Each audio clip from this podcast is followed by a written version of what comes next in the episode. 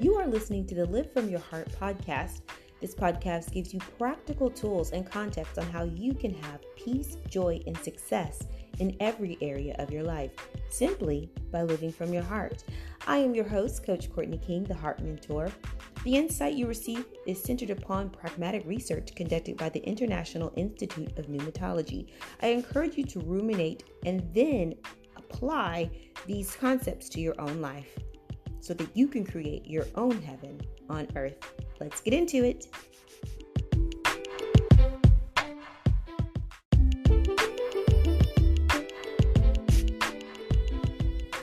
So, today's episode is a continuation of last week's episode. So, if you did not go, uh, if you did not hear that, I really suggest you go back and hear that. Um, I essentially talked about, um, you know, how we have an inaccurate understanding of creation, just a summary, and then also how much the name in the Bible includes. Um, so today I'm just going to jump off and talk about self existence because I talk about self existence quite a bit, and I know people are thinking, what the heck is that? So, self existence is essentially because Yahweh Elohim, the Lord God, is self existent, the beings in the garden were also self existent. We call them Adam and Eve, even though they weren't Adam and Eve until after they left the garden. So, all of their potential and their limitations and their understanding, their concepts, the way they reason, the way they rationalize, were substantiated by the name Yahweh Elohim. That is their name. were substantiated by that. So if God is El Shaddai, the all sufficient one, the man in the garden was also all sufficient and required nothing outside of himself to function nothing because he was also all sufficient. His breath, his spirit, the breath of life, was the sole resource to manifest, to create, and generate, and required nothing external. There were no external points of reference, there were no external influences. So he was, in essence, self existent. And so, because in Hebrew philosophy it's understood that the man in garden created literally, they had the Spirit of God, they were God with God, they also then assisted in the creation of heaven and earth. And so, we're taught in our Greco Roman understanding that man was created after the universe, but I'll have to get into block logic versus step logic and how the Bible is actually written in block logic, which means that it's written in categories and types and kinds, and it's not written how we typically read things, which is more of in a narrative, um, beginning, middle, and end type of story. It's not chronological, right? It's written in blocks. So that would be, um, for instance, if you went out on a day and then you came back and instead of telling me first I went to breakfast, then I went to the library, then I had a conversation, then I went to lunch, then, you know, you would instead say, This is everything that I ate today. Then you would say, These are all the people I spoke to today.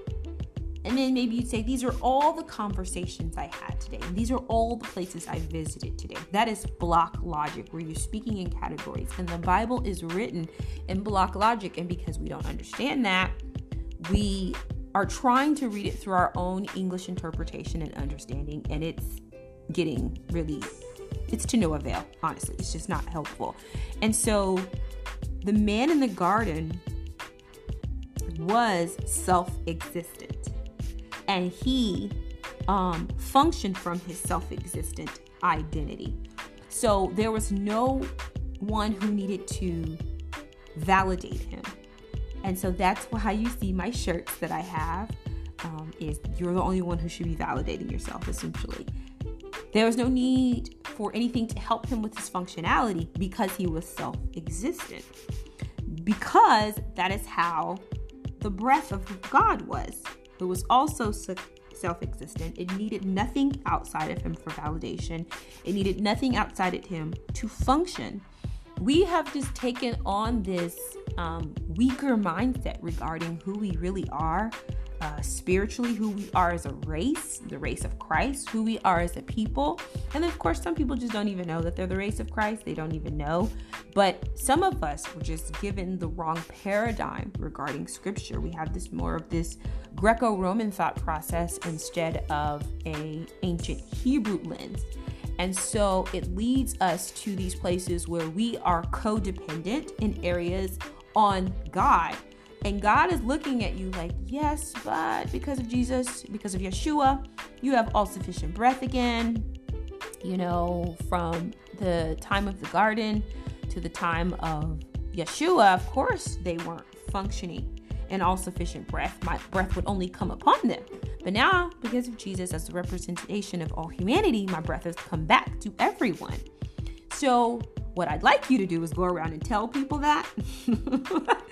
and that's not what we're doing. Instead, we're like creating all these rules and codes and just trying to figure out life when it's really in front of us already. And so he was all sufficient and validated by his breath alone, which is what I'm constantly saying. And so maybe I need to be a little bit more tactful in my approach. So I'll take that one. But like the Father, he did not depend on external sources, reference points to dictate whether something could be accomplished. His breath, his spirit, his heart determined his potential and his limitations. And one of God's properties is having complete and maximum knowledge. He is omniscient. Like if you read James, uh, 1 John 3:20, it says, For if our heart condemns us, God is greater than our heart in knowledge in all things. Um, another verse says, Great is our Lord, great is his power, his understanding is infinite. Furthermore, like God, what was being breathed into man inspired him to create his own solutions and his own provisions, everything he needed or desired. He did this from his breath as he functioned from his self existent identity. I'll be right back.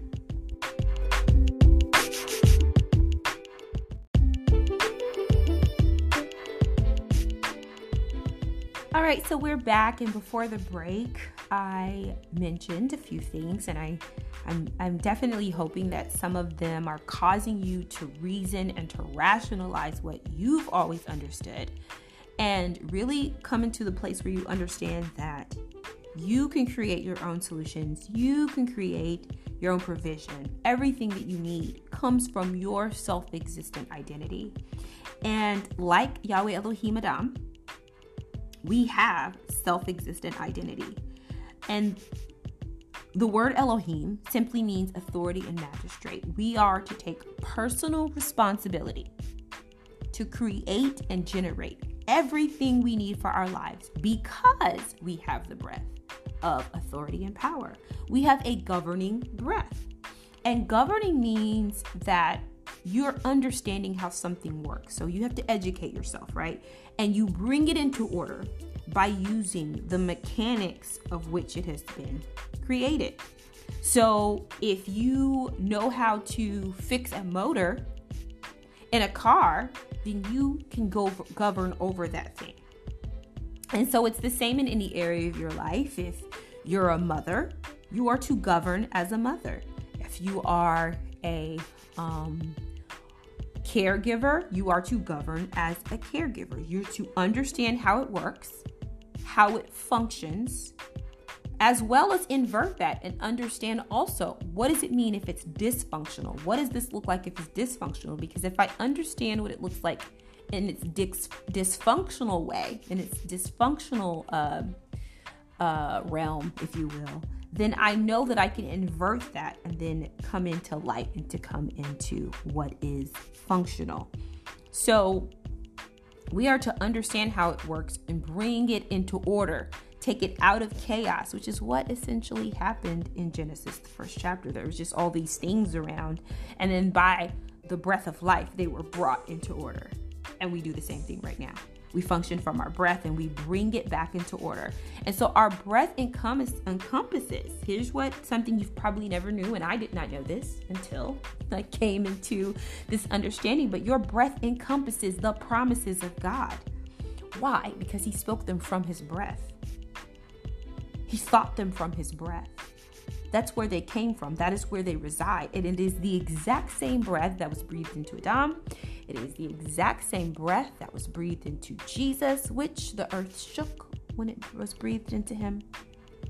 The earth quaked, the stone rolled away, and he stepped into the Garden of Eden. He stepped back into the garden, and we resurrected with Christ. So we also stepped into the garden. And so, like the children of Israel, um, because they did not have the breath of life, God created the 613 commandments, which to help them live as close to as possible from God's breath, God's thoughts, God's spirit, God's ways. We have the promises of God to govern ourselves. We don't use the commandments, we use the promises. And so we don't need anything outside of the promises that come from the breath to validate us, nor do we need anything outside of the breath um, that comes from the promises to manage ourselves. So when you hear me say things like you don't need, I'm not saying you don't get an education. I'm saying you don't use your education to validate yourself, which I used to do. I'm not saying you don't get into relationship. I'm saying you don't use the relationship to validate yourself, which I used to do. so that is why I'm saying what I'm talking about is a mind transforming thing. I still get my education because it's part of how I'm governing according to the identity that I have. So we want to ensure that we're always functioning as they were supposed to function in the garden, that we are not stepping outside of the garden. Um, because if you even look at Eve, the woman, Yahweh Elohim, who had the womb, she allowed the serpent to shift her perspective. And and that's a whole nother conversation that i can get into because there's so much there but i'm not gonna. But essentially she began what he was saying to her shifted her from breath over to his logic. So she was functioning from the breath which is the thoughts and the promises and the um, mindset and the perspective and the concept of yahweh elohim the father that's what she functioned from she had the breath, but she shifted to what the serpent said, which was, We may eat from the trees in the garden, but God did not say, You must not eat from the fruit of the tree and all that. He shifted her very subtly into validating what God told her. And that's a lesson in itself. And oftentimes, people will begin to talk to you and they want you to validate something for them and and that is a no-no. So if you haven't grabbed my shameless plug, if you haven't grabbed my uh, hoodie, make sure you grab a hoodie. Um, and so she was created from Adam. People think her being created from Adam was because she was a lower vessel, but the actuality and the truth of that is he needed someone who was equal. So men are not over women in the garden. It's when you step outside of the garden that men are over women, and I don't function outside of the garden, so I'll leave that alone. so she was created as equal because anything that kept coming out of the ground was not equal to Adam. Because all things created outside of Adam were a culmination of a reproduction of him. So he had to have something that was created that was exactly like him but could also help him reproduce who he was.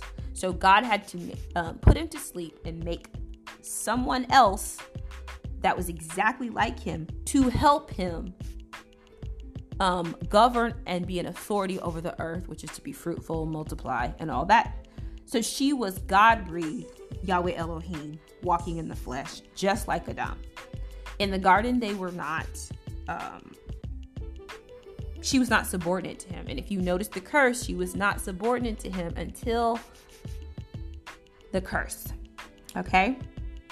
And so now that Yahweh, Yeshua, has restored humanity, they just don't know it yet, which is why I do this podcast, which is why I'm on social media, which is why I'm coaching, is because I want people to know we've been restored back into the garden. You don't have to function outside of the garden. You can choose to, but you're living in the desert, desert which leads to death. And so she was created, she was God breathed. But the serpent approached her with a question Did God say? Now, this is so interesting because this is also why Holy Spirit drives us into situations where I'm kind of all over the place, you all. I'm sorry. But Holy Spirit drives us into situations so that we can reason and rationale. This is not beneficial to me. So you're operating in codependency. You're operating where you need external points of reference or you have validation. And Holy Spirit is driving you to those situations because He wants you to reason and rationalize. Oh, wait, this is not beneficial. Oh, wait, this is leading me to death. I don't want to do this anymore. You have now repented. You have now realized, I don't, this is not working for me. But Adam and Eve didn't have that. They did not have that opportunity. They just had the Spirit of God and they did not have previous knowledge to compare and contrast anything. So that's something that's different about them than us is they came with the thought process of God, but they were still able to reason and rationalize, but they could not. They had nothing compared to. So here was her first opportunity. And um, the serpent approached her with a question. And he basically was like, Did God really say that? So he made this statement and he placed her in a position to validate herself. And the moment that she began to respond, she made him Lord. Which is why oftentimes when people say something to me, I have people say things to me, I don't respond because I'm not going to make you Lord. and so she no longer had God's thoughts in this conversation. She allowed the serpent to be her reference point, and God was no longer her reference point. Her breath was no longer her reference point.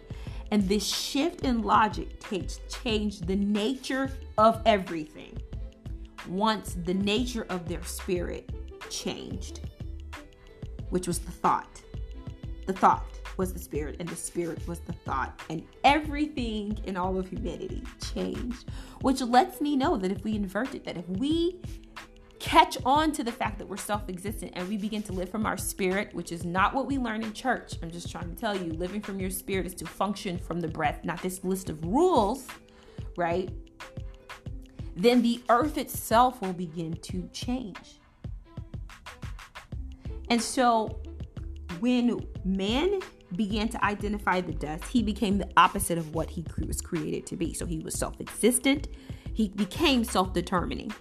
He was powerful and he became powerless.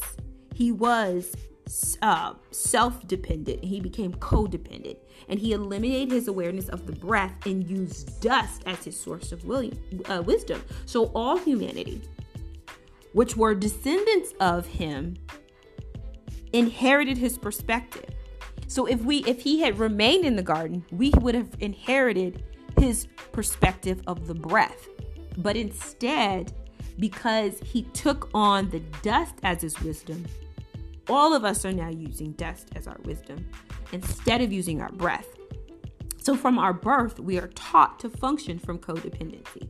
From our birth, we take on a codependent identity, which is to use something external to inspire or to validate you. And identity codependency uses external conditions such as Oh, I don't have enough money. Oh, I'm not in a relationship. Oh, I don't have anybody. Oh, nobody will help me. Oh, but you have to understand you are all sufficient and you have the ability to generate and create. And so, really, when you're coming with that codependent mindset, you're saying, I can't function without external creation. And that is not true because everything comes from your breath.